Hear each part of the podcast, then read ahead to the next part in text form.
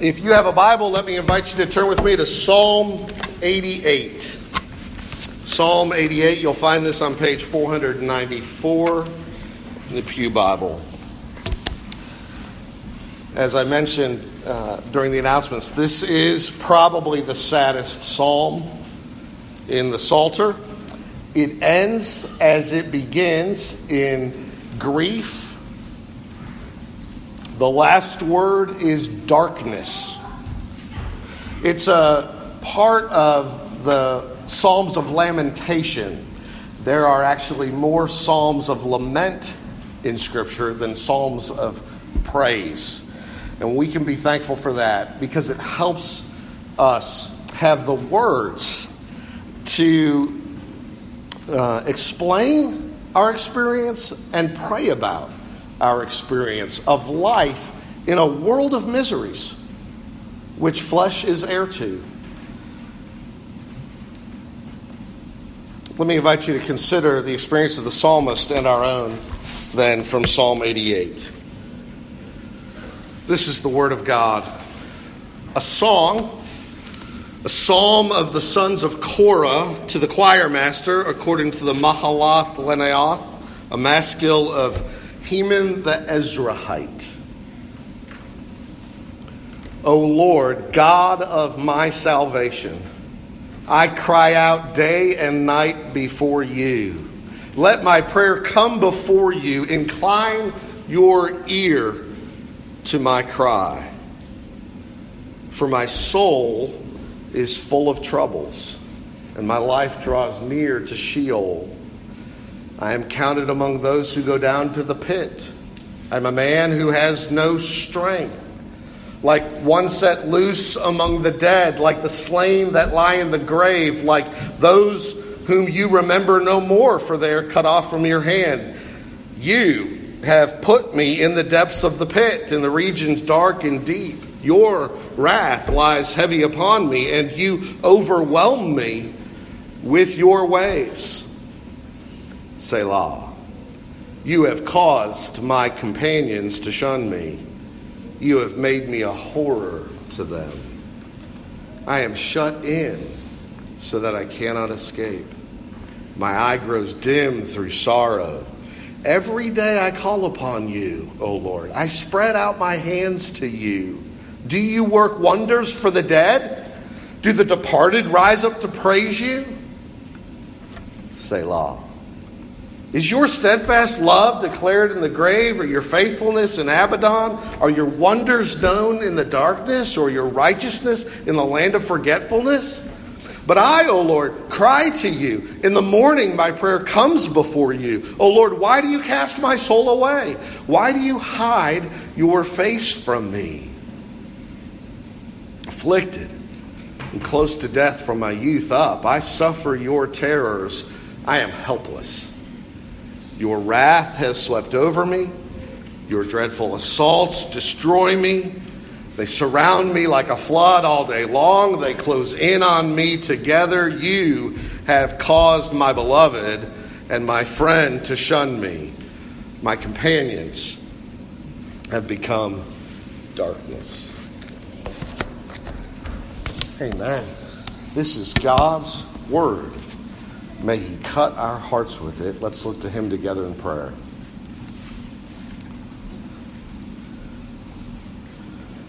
Our Father, teach us your word and speak to our hearts for your glory and our eternal good. In Jesus' name we pray. Amen.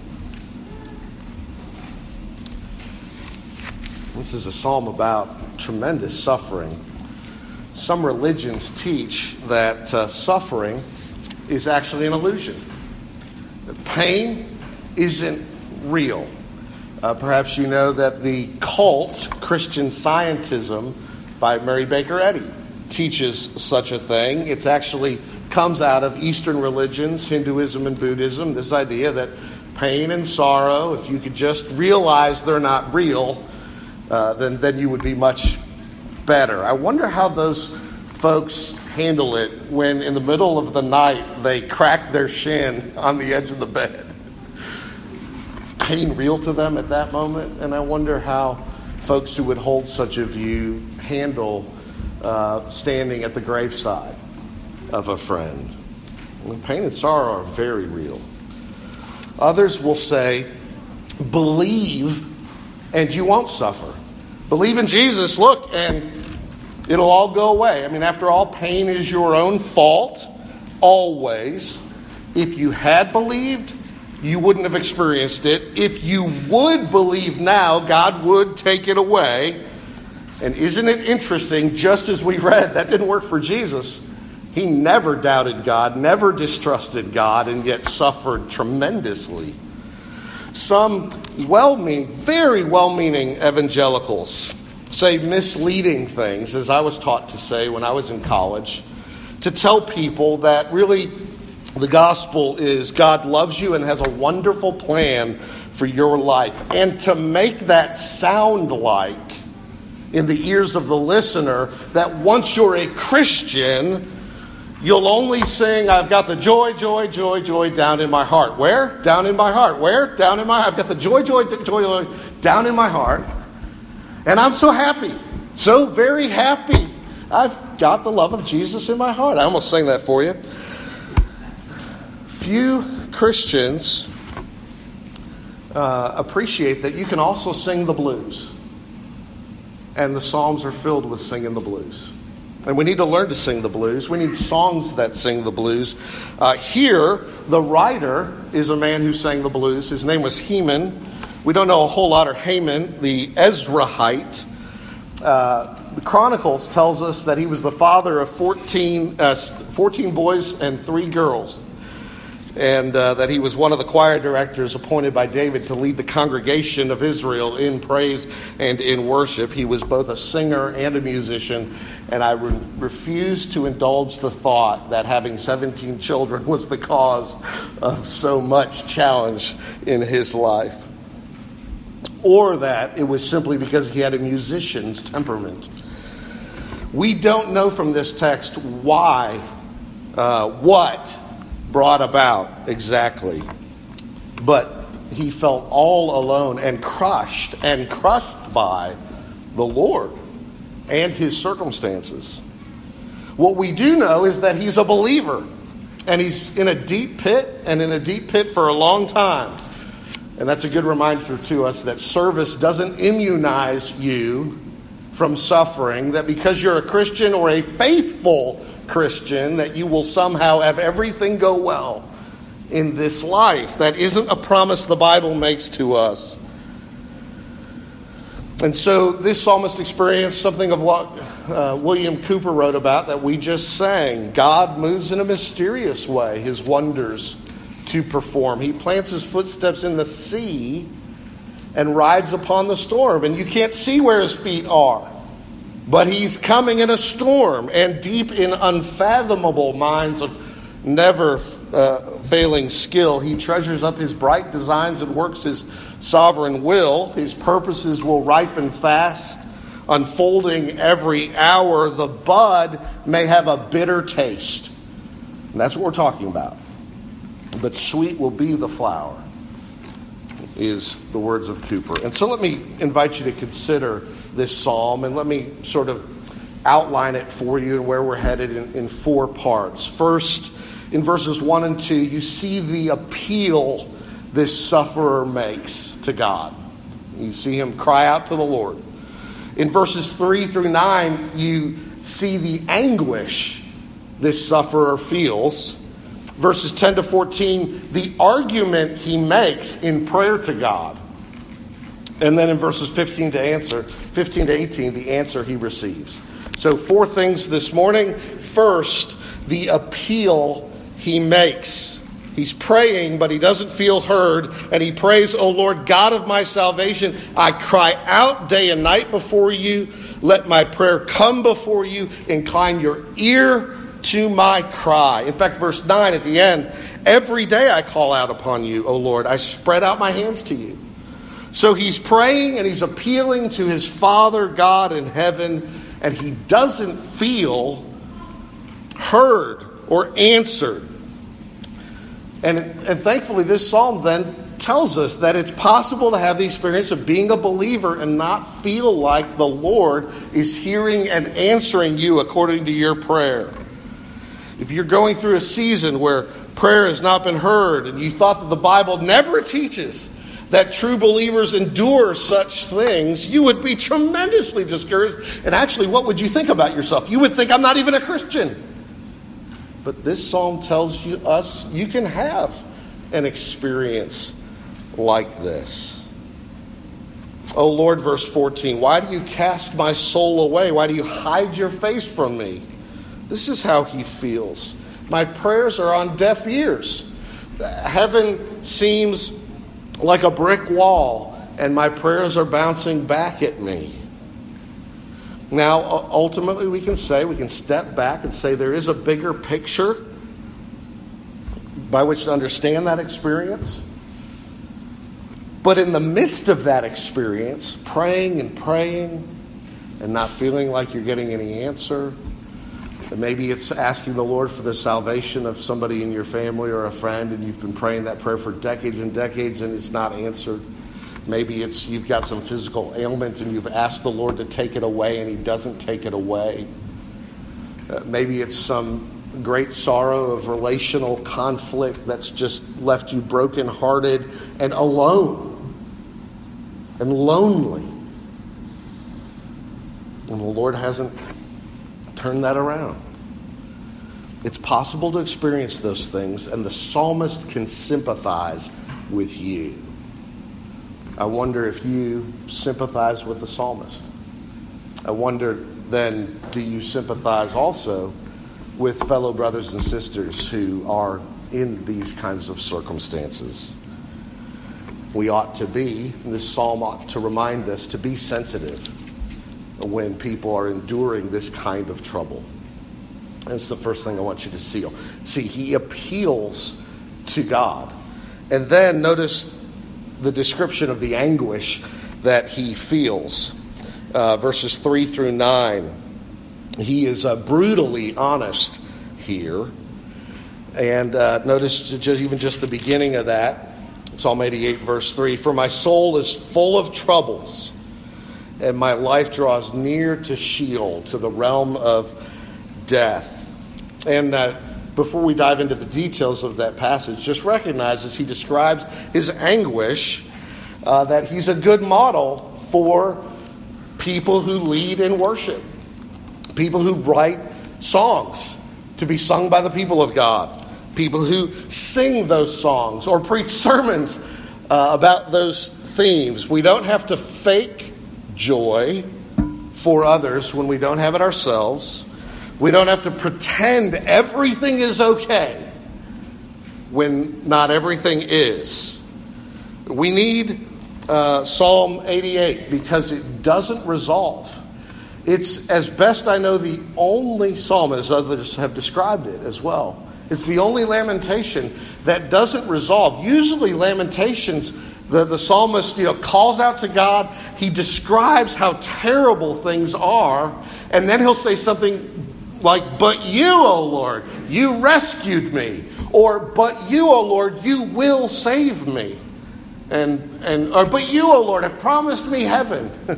Usually, the lament sort of resolves here, that last line, it resolves in no way, shape, or form to the satisfaction of the one who just wants it all to seem like it turns out okay.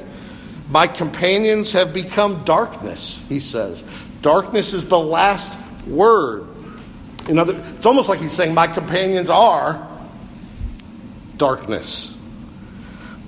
Uh, and, uh, and so we can be thankful that there's a psalm like this among the 150. I think we can also be thankful uh, that we only have one psalm like this among the 150. But we do need psalms like this. We need songs like God Moves in a Mysterious Way. We need psalms, songs like we'll sing after the sermon Dear Refuge of My Weary Soul. We've got to be able to sing this kind of stuff. Uh, now, notice um, what it is that he's uh, feeling, what it is that he's experiencing. Verse 3 He feels like he is dying, for my soul is full of troubles, and my life draws near to Sheol, or the realm of the dead. Uh, end of verse 4 He feels weak. I'm a man who has no strength. Uh, he feels unsupported, verse 5, like one set loose among the dead, like the slain that lie in the grave, like those whom you remember no more, for they are cut off from your hand. He feels far from God, at distance to the Lord, and this is perhaps the worst loneliness of all for him.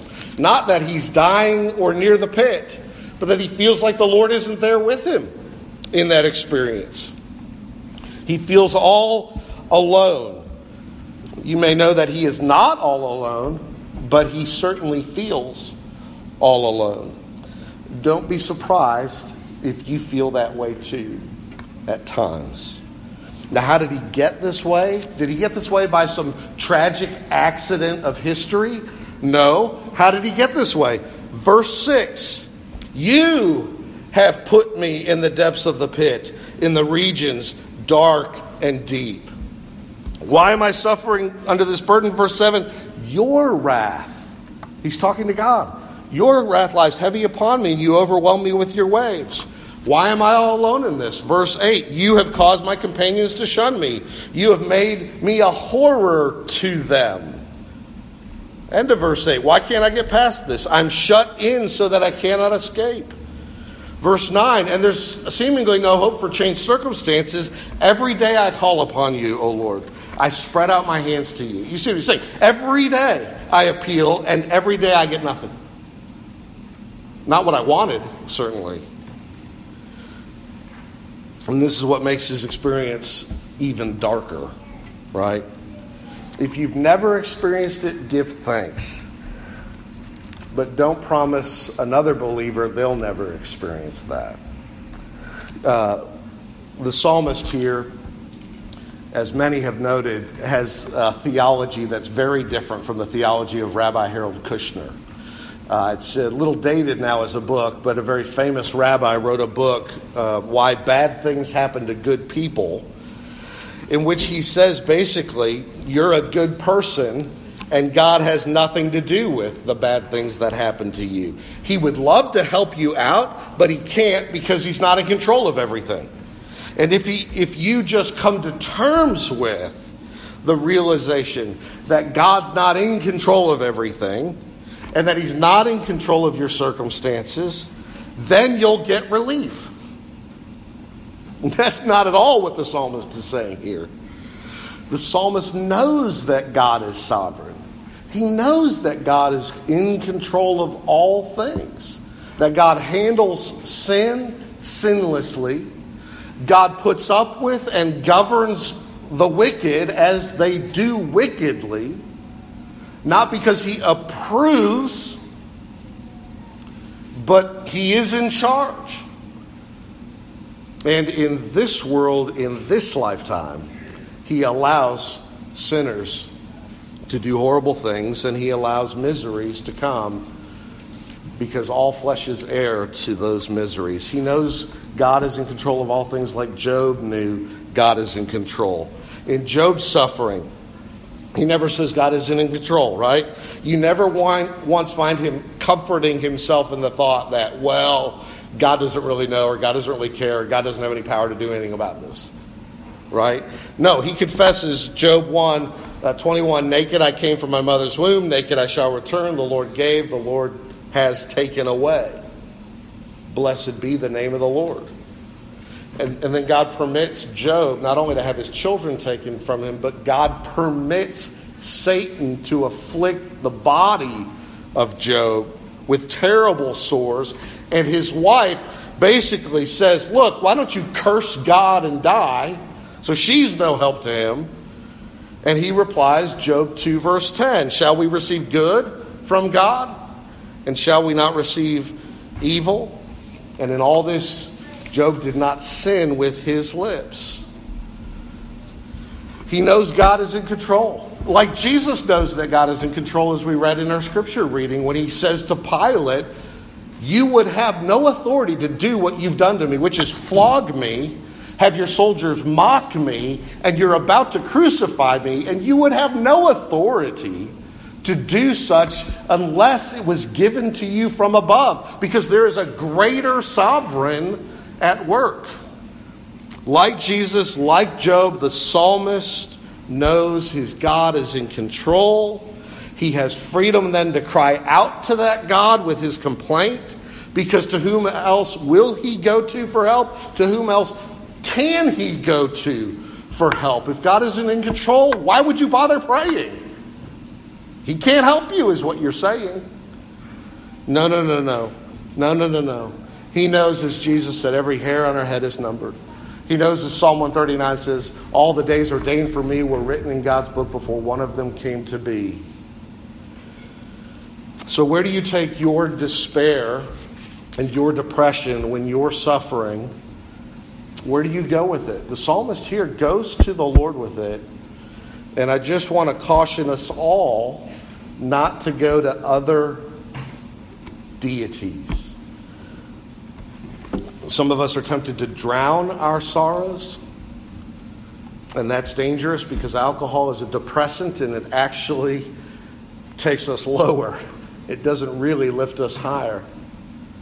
Some of us rely on medication to mask our sorrows. Physicians sometimes will be tempted to prescribe medications for depression, which will take away all sorrow and make us always happy. And I just want to say be cautious, be careful look in dire circumstances proverbs 31 6 and 7 actually commends that that physicians would do such a thing. Give strong drink to the one who's perishing wine to those in bitter distress. Let them drink and forget their poverty. Remember their misery no more. But the unintended consequences of habitually using something that numbs you from all experience of grief and sorrow and misery that keeps you from ever feeling sad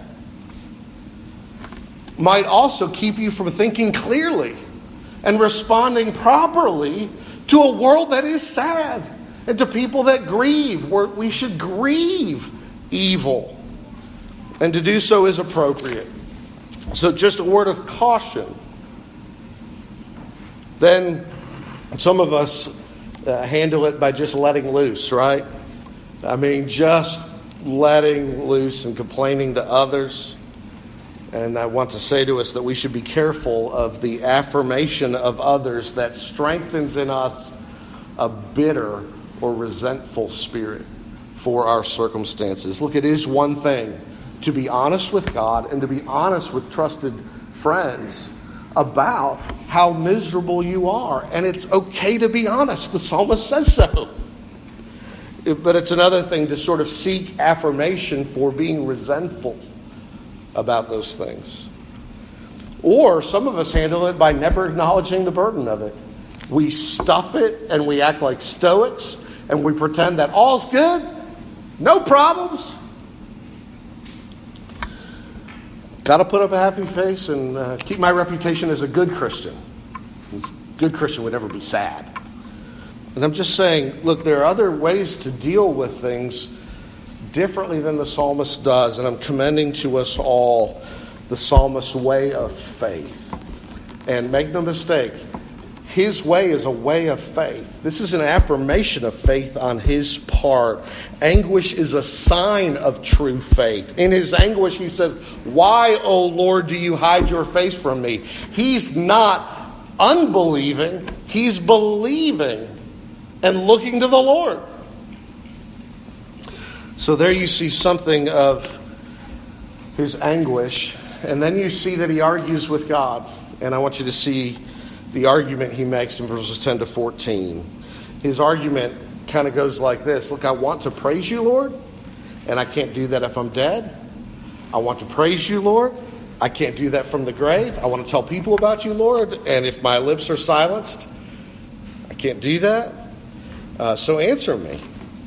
Let me notice the way he puts it. Verse 10 uh, Do you work wonders for the dead? And you might imagine, as a, others have put it, you might imagine the Lord responding, Yes, actually, I do work wonders for the dead. And he asks, end of verse 10, Will the departed spirits rise up to praise you? And you might hear the Lord saying, Well, as a matter of fact, dear Old Testament believer, they will rise up and praise me. Verse 11 Will your steadfast love be declared in the grave? Yes, actually, in my son's grave, the greatest expression of my faithful love. Or will your faithfulness be shown in Abaddon, in the abyss, in the depths of hell? Yes, because my love for you in and through my son in enduring your sufferings for you in the pit is the very expression of my faithfulness to you. Are your wonders known in darkness? Verse 12. Yes, they're known in darkness. Verse 12b, or the end of it, will your righteousness be known, known in the land of forgetfulness? Well, actually, it will. It will. The psalmist, of course, is highlighting, uh, and, and by speaking of the finality of death, and he's lost from this life where he can sing the praises of the Lord, it does, by contrast, uh, point us to the reality of the hope that we have in the resurrection. There is a greater hope beyond this grave. And ultimately, that hope is not just that our soul goes to be with the Lord, but that one day our body rises from the dead, a body incorruptible, everlasting, a spiritual body, and reunited to a soul made perfect. And we live together with God in the new heavens and the new earth. And so, um, whatever lack of clarity an Old Testament believer would have had about those things, and the New makes things much more clear to us. Yet that Old and New Testament believer had that hope. But on this side of the resurrection, right, of our Lord Jesus, we see it better than he. But it is easy to lose sight of. And here the psalmist is emphasizing one side of that equation. Perhaps he in, in the depths of his misery, has lost sight of some of that hope and promise. But it's also possible on this side of the resurrection of Jesus and as the experience of a genuine Christian to lose sight of it too. We just sang God Moves in a Mysterious Way by William Cowper. Cowper lived an extremely difficult life. I've told some of you the story of his life before his mother died, a few days after his birth. And the maids told him as he grew up that she had just gone away for a time and would come back. He knew that wasn't true, but they so persisted in telling him it, he, he began to believe that it was true. So you can imagine the heartbreak when he again realized no, she isn't. And then his father, perhaps in dealing with his own grief, not knowing what to do with him, shipped him away to boarding school at age six. So he'd lost mother and, in a way, lost father. And there at boarding school, he was terribly abused by older boys. He even describes how there was one older teenager whose, whose belt he couldn't even bear to look up to and see. He simply looked down at the feet of the man, the young man. He fell in love with a woman. And that woman's father permitted them to see one another for a lengthy period of time, but then ultimately forbade the marriage, which was a terrible heartbreak to him. He suffered tremendous anxiety about his vocation in life, his calling, his work. Uh, he was apprenticed into law, which he did not want to do. And he says, Day and night I was upon the rack, lying down in horror and rising up in despair. Uh, another lawyer embarrassed him publicly at one of his uh, interviews uh, just, just to show that he wasn't up for it. It was a terrible distress to him in severe mental distress over many sorrows. He tried to take his own life on at least three occasions we know of. He was sent to live at St. Albans, uh, where he was treated uh, very compassionately by a physician who attended to the mentally ill. There he read the Bible, he heard the gospel, He caught a glimpse of Romans chapter 3, verse 25. You might look at that sometime. And he says this about it Immediately I received strength to believe, and the full beams of the Sun of Righteousness shone upon me, and I saw the sufficiency of the atonement he had made, my pardon sealed in his blood, and all the fullness and completeness of his justification. And in a moment I believed and received the gospel. His health began to slowly improve. After a time, uh, he uh, chose to stay there, though he was well enough to leave. He, but then eventually he left and went to live with the family of a pastor and his wife, and there he made friends with the very now famous John Newton, and together they wrote the Olney hymns. So Cowper's one example. Newton had a, they had a tremendous friendship. Uh, but depression came around again and again in his life becoming a Christian didn't just eradicate his sorrows. And in late 1772, he penned his final hymn, which we just sang God Moves in a Mysterious Way. And about three weeks later, a great cloud of mental darkness enveloped him. He had a dream one night that almost utterly destroyed him mentally and spiritually. He never uh, divulged the contents of that dream. But through it, he came to believe that he was utterly forsaken by God without hope of salvation, gone forever. Now it's fascinating. He never denied the faith. He believed the promises of the gospel were true. He believed that he had been a Christian, trusting in Christ and saved and was saved, but that there was one exception in all of human history to those whom the Lord saves with regard to does the Lord hold on to them. He believed there was one exception, the one person that the Lord saved and then finally rejected was himself. He came to believe that about himself, contrary to his what I would call proper theology that when the Lord saves you, he keeps you. He, he, he, also became so mentally distressed or perhaps mentally ill that he began to believe that butcher's meat was actually human flesh. So you can see he was he'd become irrational mentally and we might say spiritually. He believed that he was doomed to the lowest place of hell below Judas, if there's such a thing. And he had truly crazy thoughts. Many believe he kind of went insane for a time. He eventually went on to become poet laureate of England. Uh, but um, he lived for many, many decades after that. But my point is this it's possible for genuine Christians to experience such horrendous bouts of depression that they see no reason for hope anymore.